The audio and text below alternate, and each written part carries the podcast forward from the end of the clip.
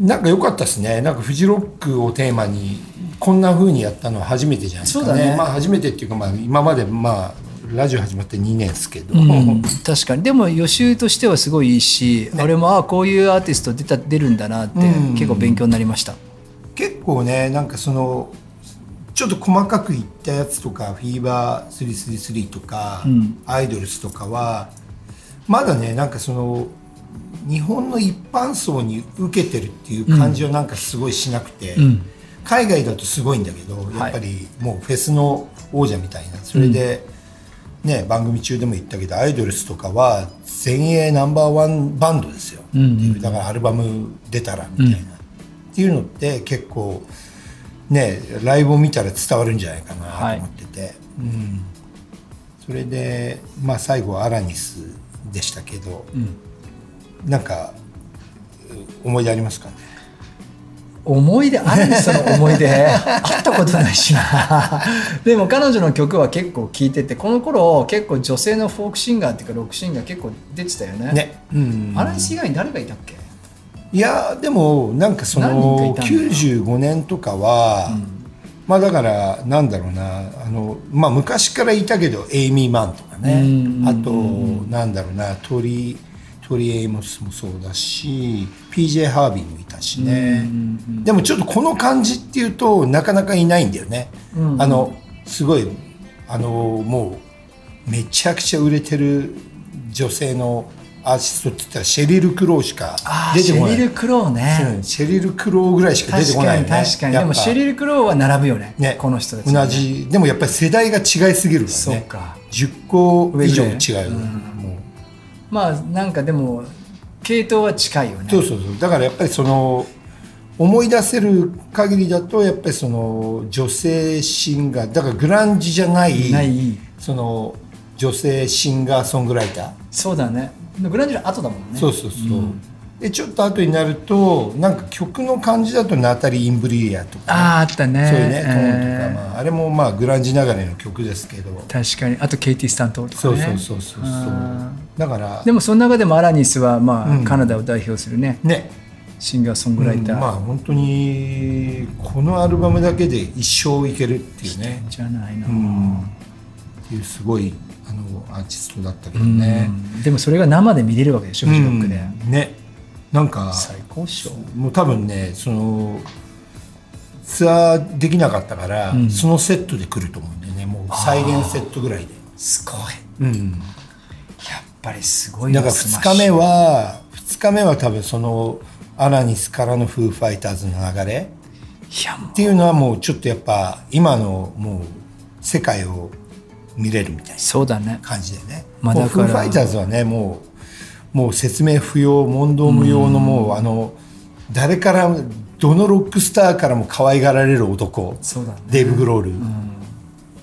この前もねグラストンベリー見てて、うん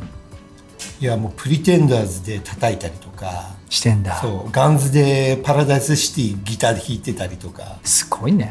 もうちょっとうアクセルが「いや my friends they grow」みたいなこと言っててへーちょっと笑っちゃったけど、えいやすごかったけどーねどこにでも来る男どこでも来る男っていうかもうどこにでも現でれもるや男っぱり人間性がいいんだろうねもちろんもちろん、多分ねもうねもうなんか、うん、あれだと思うけどんだって素ね晴らしいプリいやすごいいいいいなと思ってたのはプリテンダーズのグラストンベリー、うんジョニー・マーがあジョギニーターまあ昔プリテンダーズ一瞬スミスの後いたんだけうんうんうんうどそれでまた戻って6曲ぐらいやったのかうな、ん、胸熱だねそうそうそれで「タトゥー・ラブド・ボーイズ」ってまああのちょっとパンキッシュなプリテンダーズの曲でデイブ・グロールが出てきて、はそのデイブ・グロールジョニー・マープリテンダーズあやばいねいやちょっと胸熱だったね、うんそれで横でポール・マッカートニーがこう見てるみたいなすごいわすごいよねすごいわだからグラストンベリーはねちょっと俺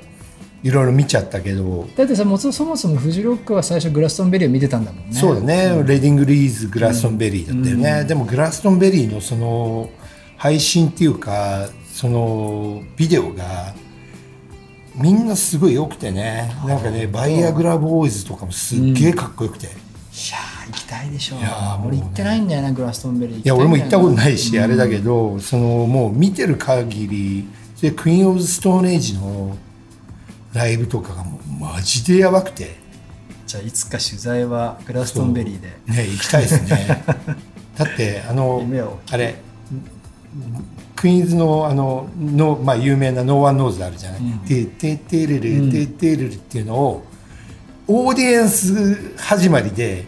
ライブやっててへー曲歌い始めててみんなが歌えるからねそうでもうそれも「てててれれててれれ」とかそそれをバックに歌い始めてた